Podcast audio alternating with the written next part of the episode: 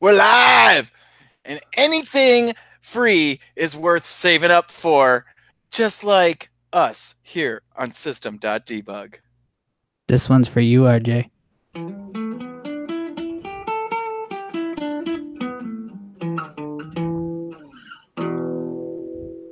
Right? Dude. Oh, I like it. Dude, it sounds so Wild West. I, I still listen to the so episodes. smooth. I listened to the episodes I'm not part of. I heard you request. Dude, it was oh man. The first time you played that, I think you tried to play it live and it sounded like really cowboyish and I've I've loved it ever since. So, Jared I said, so jam. I was I was listening to the um what do you call it the uh the episodes so that I could rip them today, and I I heard you talk about that again. I'm like I'm gonna surprise him and throw that in tonight's episode. So I grabbed the guitar real quick like an hour ago and just like recorded that. dude, that was an amazing surprise. I love it. Yeah. Well, I was surprised because, like, when he was testing the bump, it was this loud, obnoxious version of the electronic one that, like, made me go, whoa. So I wasn't expecting that. It was all part of my plan. That was awesome. Way to go, Ryan. That's a Bait good and dude, switch. That's like that was a good plan. That was a well orchestrated plan. Very good. Sounded like an orchestra with one instrument. Oh my god. Oh, What? I wouldn't go that far. All right. Anyway, All what right. are we talking about tonight, Brian? Tonight we're going to talk about whether or not SFDX is right for you. Isn't that answer always yes? Pretty much. Great episode, Shout out guys. to Wade. Sorry. Go ahead. Nice. Thanks for watching. All right, so so what is what what is SFDX? Ryan, can you give us a little rundown? Salesforce DX, well, that's what it stands for, I guess. Salesforce Developer Experience is kind of the way I res- explain it is the modernization of development on the Salesforce platform. It brings us up to the same level that uh, other languages and people are using, where your your source code repository is your source of truth. No longer necessarily is your scratch or your developer org. See, I'm already in the mode scratch org. Your developer org, your source of truth. Now, everything lives in your repository. You use Salesforce DX to um, push uh, your branches from Git over to your org. So, yeah. Did I miss anything in a nutshell? No, in a nutshell, I mean that's pretty much it. Cool. I was like, you put me on the spot, man. I didn't know I was going to be the one talking about it. Well, I mean, everyone's got to be involved, right? But yeah, I like to just stand here, look at the camera, and shake my head a lot. So I do want to, uh, you know, quick, not to not to break hearts when people are are wondering where's the code in this episode. RJ is going to be making some of the six minute Salesforce videos on how to stand up your Salesforce DX, how to in, implement the uh, CLI, and walk through some of those other kinds of things in some of his six minute Salesforce videos. So if you're a fan of those, stay tuned because they will be coming up. Um, is that right? That's right, right? That's right. Yes, that's absolutely correct. Sorry, Spencer walked in. He's hanging out right here. Yeah. So basically, what we're going to do today is talk about it conceptually, and then later on, uh, as those episodes come out, you'll learn the little chunks here and there about everything um, that goes on with uh, Salesforce DX and how to how to start up your own Scratch org, and then go from there. Right. So we're going to start from scratch. Dad joke, right? And and go all the way through to basically using it like a professional would in an environment in an enterprise environment i guess you could say Yeah.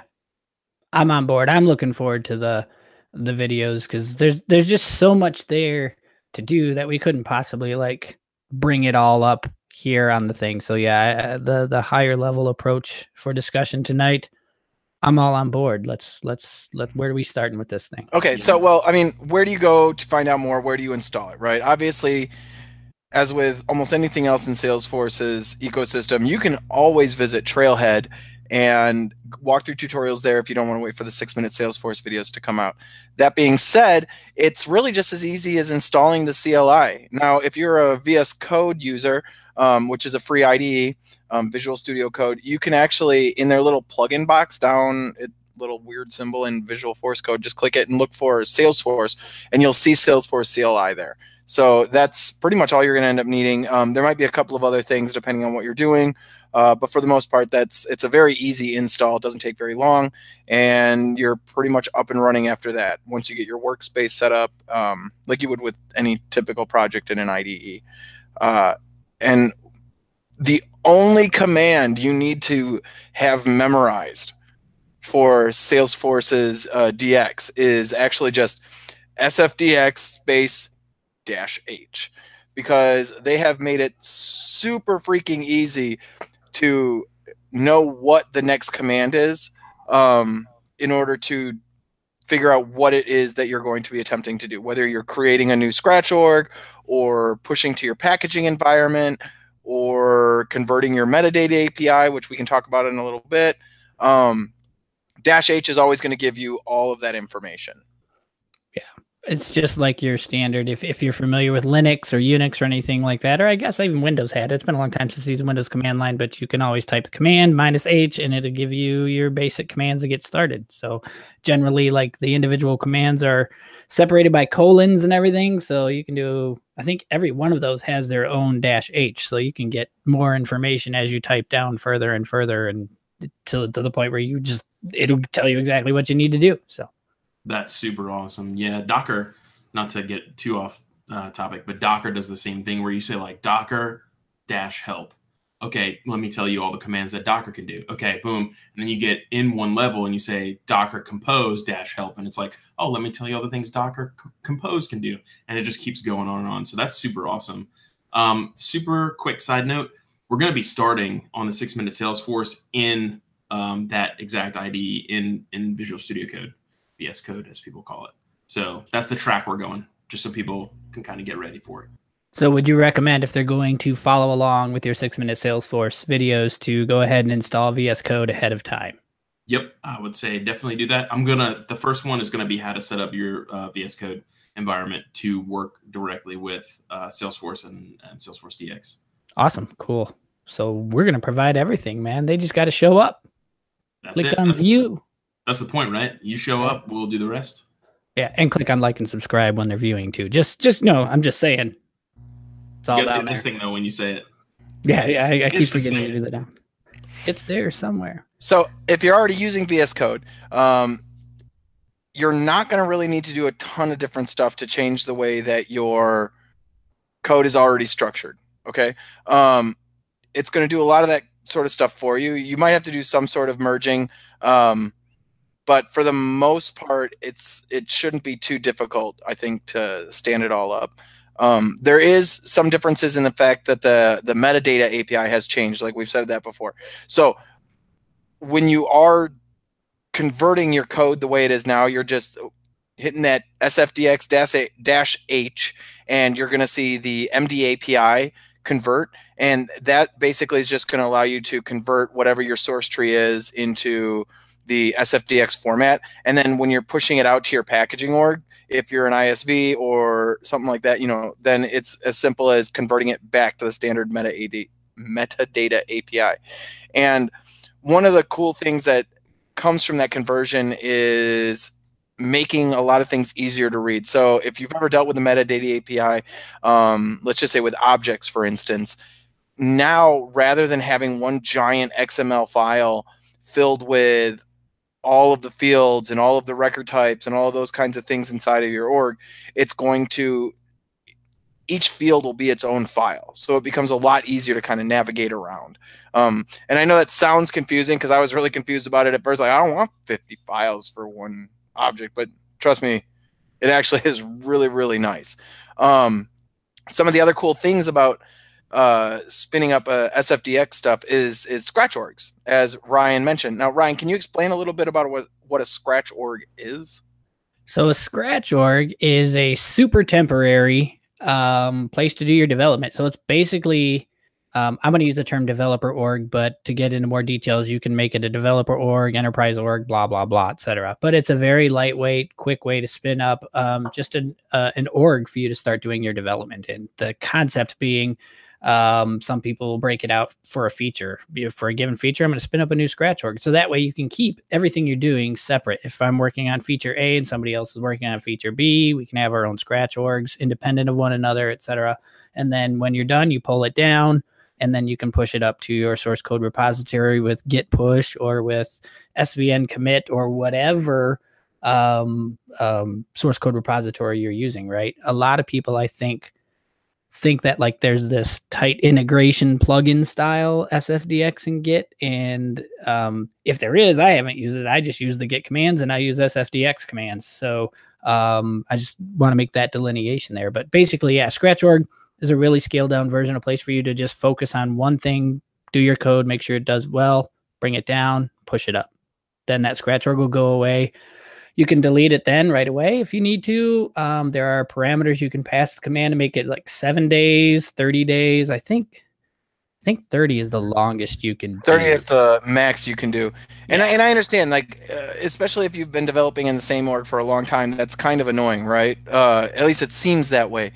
Um, you may have data set up that you always utilize you're used to having it there you can't imagine having to spin up a whole new scratch org and that data is gone missing right? Uh, salesforce understood that. They've accounted for that. You can actually create whole json files javascript object notation files um, with records in them already right? So you're like i just want to create a whole thousand list of accounts and anytime you deploy a scratch org you can have plugin setup that'll automatically deploy all that data to. So it, it's very easy to kind of get yourself up and running, right? Without having to constantly go back in and manually enter all that data. Um, and what's really neat is that if you have a bunch of like, you know, I know with uh, with with my company's ISV, you know, there's a lot of things I test like script injections, right? Where I put script tags as name fields in certain records in order to see is this going to break the software if somebody puts a script tag as a name field, right? Mm-hmm. Those things you can set up all over the place so that you've actually got a whole bunch of really cool test data squared away for whenever you start it up, right? Um, but there's actually some really, really cool other neat features about Scratch orgs that right now you didn't have the ability to do. Okay, so whenever you signed up for a developer account, right, it lasted as long as you kept logging into it once a year right? Um, but a developer account in Salesforce, a developer org, is pretty much a enterprise or an unlimited edition of Salesforce with some, you know, limited data limitations as well as user limitations. Um, but you couldn't just go out and say, I want to test my software in a group edition org, right? Couldn't just sign up for a group edition org trial. Um, if you activated certain things in orgs, you couldn't disable them, right? Person accounts can't disable them. Multi-currency can't disable it. Once it's enabled, that's that's all there is to it. So what's really neat about the Scratch orgs is that you can actually set up your Scratch orgs with these things enabled already or in a group edition org so that you can kind of test the limits of all of that stuff without having to contact your admin or your rep at Salesforce and say, I, ju- I just need this for 30 days, right? Um, and those are some of the things that as an isv you know we struggle with from time to time because you know you will get that uh, client who is using a group edition org with your software installed in it and saying my classes aren't compiling and you go well i can't fix that. I have no idea what's going wrong with that right? Um, so these are things that are they're making it a lot easier for isvs and that being said um, you know with isvs and with you know obviously we're building off uh, we're building our product as a team, right? So is Salesforce DX team ready, so to speak? You know, is it something that is only good for an individual user, or is it something that's good for all users, Ryan? Now, I love this one because um, for the longest time I lived on an island, right, and it was just me, and it worked great for just me, and I was really curious, and then um, uh, I got I put on a project where I actually had a team and we started the project from scratch, which was an advantage. I uh, can get into that later. Um, but started the project from scratch using Salesforce DX with the team and it worked beautifully. It, it really, um, you don't really necessarily have to worry about, oh, well, so and so made these changes in this org. I got to go pull them down and bring them over here, whatever. Because remember, when they're done with their work, they're pushing to a repository. So then that moves the source of truth to the repository. And if you're familiar with how to work within your repository, you're fine. You merge the changes in, boom, I can spin it up. And now I've got John's changes in my org. I got Jennifer's changes in my org, and I can work together and add my stuff and make sure it doesn't blow stuff up. Right. So, um, it absolutely is perfect for teams. Um, definitely for ISVs as well. So here's some magic about that. You should be able to do all the Git stuff because there are like two or three videos on six minute Salesforce just about Git. So you should you should definitely be able to work with a repository, and if you can't, you will be able to in about 12 to 18 minutes. Just yeah, just throw, throwing that out there. Yeah, RJ's got us taken care of. I'm I'm just trying to make sure everyone's covered is really the thing. But anyway, sorry, had to interject. Uh, sorry, I had I had to respond in chat. It is not meant for um, ears, but if you can follow along when you watch later, you'll see what uh, going on. Sorry, I, I, was distracted. I'm back now. Oh distracted Ryan. I yeah. distracted Ryan. It, it's easy to distract me. Shiny, so, shiny. So what's the good reason? Like what's uh, or you were mentioning, right? Um, hey, it's really good that we started from scratch. Why why is that? Because I you piqued my interest and now I'm curious. So when you are going from scratch, um, you have the ability to then plan more modularly, right? and you can split up your repos by feature if you want or by sections of functionality is probably the better way um, but when you're going into an existing org there are some challenges however Zayne um, from salesforce a salesforce uh, developer evangelist is doing a great series right now on um, uh, uh, uh, unlocked packages and being able to split up your monolithic org into individual basically independent apps that all work together. So that's that's the concept is when you're starting from scratch, you can think of your application as this is a silo of functionality, this is a silo of functionality, this is a silo of functionality, and I can split things up that way so that they don't kind of just have all these cross and interdependencies, right? When you're coming into a more monolithic org, there's a little more work involved into looking into okay what can i split out into its own module basically or its own re- repository of functionality right um, that said i have pulled down an entire monolithic org before into one salesforce dx and it works fine but that's generally not the uh, i guess the the way i don't want to say best practice because it's so new is their best practices but anyway i just it's meant more to be able to have your specific silos of code. I'm going to call them silos, but that's a bad example too because silos kind of indicates that they don't work together. But these individual verticals of functionality that you want um, to be managed via repo rather than just having this big, huge repo with all of this intermingled functionality and stuff. So, highly recommend checking out Zayne um, and all the stuff she's doing on that right now because that was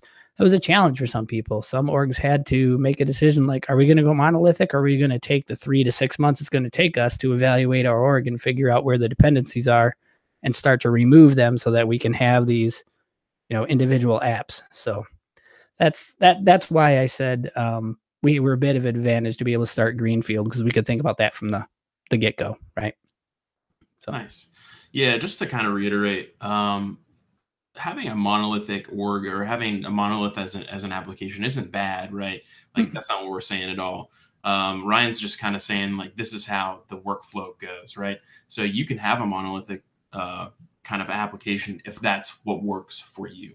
Um, yes. It's not bad. There's uh, there's a negative connotation around that word, but it's it's not bad. You can also split things out into microservices too, which is kind of that same that same uh, what would you call that? Concept yeah it's concept, it's the very yeah. same it's the very same concept is do one thing do it well and you know you can take that the extra step is this one thing lives in this repo this one thing lives in that repo at the end of the day they all get pushed to my sandbox or my packaging org and they can all work together assuming you've you know you've engineered it appropriately and stuff but nice yeah So that's a good advantage of starting from scratch. Mm-hmm. Okay. Yeah, it just makes the it makes the hit the ground running a lot easier. Otherwise, um, if you decide you want to do it more modular, which is the way people seem to be recommending, um, you do have some work in front of you to figure out how to break it up into areas of functionality. Nice. Yeah, yeah that would have been super handy to have, by the way. Um, just in case, again, kind of reiterating on what Brian was saying earlier.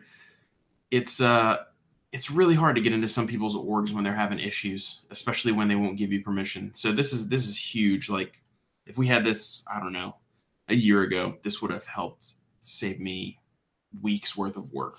Mm-hmm. Particularly with the data. Yeah. that that that uh, Brian was referring to, right? I mean, it, it gives you commands. You can do SFDX queries and then do your joins, and it spits out all of this, you know, JSON data.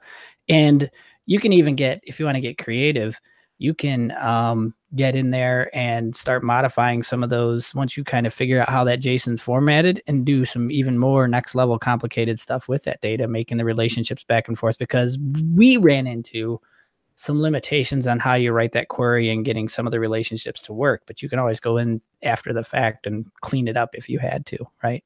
Um, I know somebody that was doing that, and holy cow, I was impressed with what she was able to pull off. So it was pretty cool. Um, Megan is asking, what about the whole automated deployments with DX? Um, so does anybody else want to speak to that? I have I have a comment, but Go ahead and comment, Ryan. So the advantage of uh, it being a CLI tool is that you can use whatever environment you're in to systematically kick off uh, the Salesforce DX commands, right? So you can use Bash, Bash scripting. I've seen people use Python. Um, Salesforce.org has this whole process that they can kind of wrap around and and use some stuff there. Um, so yeah, you can basically just script your way through the entire process uh, from checking it out to building it to deploying it. And then if you've got um, the environment set up appropriately if you have automated tests windmill tests or selenium tests or anything else that can run all of that stuff um, you can have it call back and forth. When it build fails it can email you yeah you can go pretty pretty nutso with the amount of um, automation it's not necessarily built into dx but it's because dx is command line accessible that you can script for all of that. So you can go crazy. Had to find my unmute button, and it's it's actually it's a lot easier um, than a lot of us I feel like had anticipated. Right? Um, anytime Salesforce kind of rolls something out, it's just like any other software platform where you you feel like this is going to be tricky. I don't have time for this. I'll deal with it later. Right? But Mhm. I would have to say that Salesforce DX was not one of those things for me. Yeah, it was it it really had a low barrier to entry, particularly if you're used to working on the command line and working with Git and stuff like that. It really was a pretty darn low barrier to entry and the the different articles on how to use it. I'm trying to remember if I even did a trailhead on that. Is there a trailhead on that? I'm sure there is. Um, but if not, the developer.salesforce.com has stuff you walk through. It gives you all of the information. I mean, yeah, it's just, I think I kind of learned it more trial by fire than anything else, but it really wasn't a steep learning curve at all for us. Um, it was very good. Um, Raymond brings up a really good point in the chat here. He's talking about they have some automated deployments with Jenkins and stuff. So that's another thing, you know, if you have a continuous integration system, you can script for that, right? So Salesforce DX is agnostic of the tools that you're using, right? It, it, can work with Git because Git is part of your process. It can work with Subversion because that's part of the process. It can work with Jenkins, or I can't remember some of the other uh, CIs that are out there, but for whatever reason, I'm blanking on them. Jenkins is the one I'm most familiar with. Um, so yeah, it's it's an awesome tool. Yeah, you got Jenkins, you got Travis. Those are the Travis, two- that's the yeah, one. Travis is a pretty big one. Um, you got Circle now, Circle CI, which is pretty big. Yep. Um, but I don't know if they have any uh, implementation with Salesforce because they're like web based rather than like you building the pipeline locally and throwing it up. You build the pipeline like up on the web. But either way, there's plenty of CI/CD tools out there, um, and like Ryan's saying, it, this is completely platform agnostic. Like you can plug pretty much anything into this um, that you want to. So it's going to work with your flow, which is kind of atypical in in uh, software today. That's a good point, man. A lot of them like force you into doing it their way. And that was kind of what Salesforce was before DX, right? You kind of had to do it the only way you could, right? And yeah, so that's yeah, that's a good point. Is it doesn't force you into doing it any certain way. You know, we don't have to have a mono repo. We don't have to have modules. We don't have to use Jenkins. We can use whatever we want. We don't have to use Git. We can use Bitbucket or you know Mercurial or anything like that. So, but if you're following along with the system.debug six minute Salesforce, it's Git. yes, it's definitely Git. I mean, I, I, I don't want to say that's all there is because I think Facebook uses Mercurial, right? But I mean, man, 75% of the time you're talking to developers, they're using Git, right? It's 10 years ago, they were using CVS or Subversion. Now everybody's using Git. They've made the. You know, 10 years before that, it was Notepad. Actually, t- 10 years before that, so we're talking like 20 years ago when I was first in this, we did an evaluation of a product called PVCS. I can't remember who did it, but that was back when you had to like, you would flag a file as being checked out and then nobody else could work on it, right? It was like you would try to have to do work and like, oh, nope, Ryan Headley's working on this file. You can't do anything with that. Uh, so yeah, I, I remember all of that stuff. That was crazy times, but we are much more modern now. So including it's like before you use git and you have a packaging org and you just basically put on everybody's calendar don't touch this file for the next three hours. Exactly. Oh i, I wouldn't want to have to work that way. There, there was a beauty to being on an island for a while and then when finally had a team having everybody familiar with how to work as a team was really awesome but yeah. That's all i have for that apparently it was proprietary software released by the author Polytron. PVCS. Polytron. Yeah, um, and it was developed by Serena Software. Wow. Yeah. None of those company names sound familiar to me at all. it was written in C, C++, and Java, according to this according to this wiki article. Yeah, I remember I just ha- I had to I had to drive down to Chicago and take like a week long class with it with another help desk person. Don't ask me why the help desk was in charge of it, but we were in charge of it. and so, yeah. Weird. Maybe it was a standard that was implemented by several different uh, companies. Yeah, I'm not sure. Either way, glad you're off it. Um, if just side note again, another six minute uh, Salesforce side note. If anyone does want something else, um, if you guys are looking for Subversion or Mercurial or any of that stuff, let us know. Always let us know in the comments. I'm going to do this thing. Um, let us know in the comments. Subscribe on, and like. yeah. In the comments. Yeah. yeah, let us know on the six minute Salesforce videos. Let us know on here. Let us know wherever. I mean, we're we're we're down to help you guys. That's the whole entire point of the show, this podcast, and everything that we produce, all of our content. I just use it as an excuse to stare at Ryan every two weeks. Well, who doesn't? But beside the point. I mean, we do have people in the chat. I can only assume they're here for me and the yes. Deadpool shirt, right? So. And, the, and oh man, but your hat, you don't have your hat right now. No, I, have, I have the hat this week. I was gonna say and your hat, but you didn't have it on. I brought it back. They're here for the acoustic bump, RJ. They are. now so speaking are. of the acoustic bump, before it happens, um, I wanted to let you know that make sure you guys attend or watch the episode in two weeks. We are going to have a special guest, good friend of ours in the ecosystem. And other than that, if you're going to Dreamforce, we want to know because we want to be able to meet you there, right? We've got some of us going, um, three of our hosts at least, Ryan, myself, and Megan. Uh, sorry, RJ. Does that does that make you feel salty? I'm Don't sorry. make me cry. No, I don't know. we gotta get him there somehow. Somehow. Yeah, it'll happen one day, maybe. Yeah. So, all right. Well, thank everybody so much for joining us tonight. And if you have a bunch of questions about SFDX, feel free to reach out to us on Twitter, comment on the link or comment on this video. You've got to do that. And uh, we'll do our best to answer them or at least point you in the right direction. Yeah. Sounds good. We'll do our absolute best. Okay, are you ready for the acoustic bump, Megan? Since you didn't get to hear it, RJ, y'all ready? I'm super ready for it. All right, here it comes.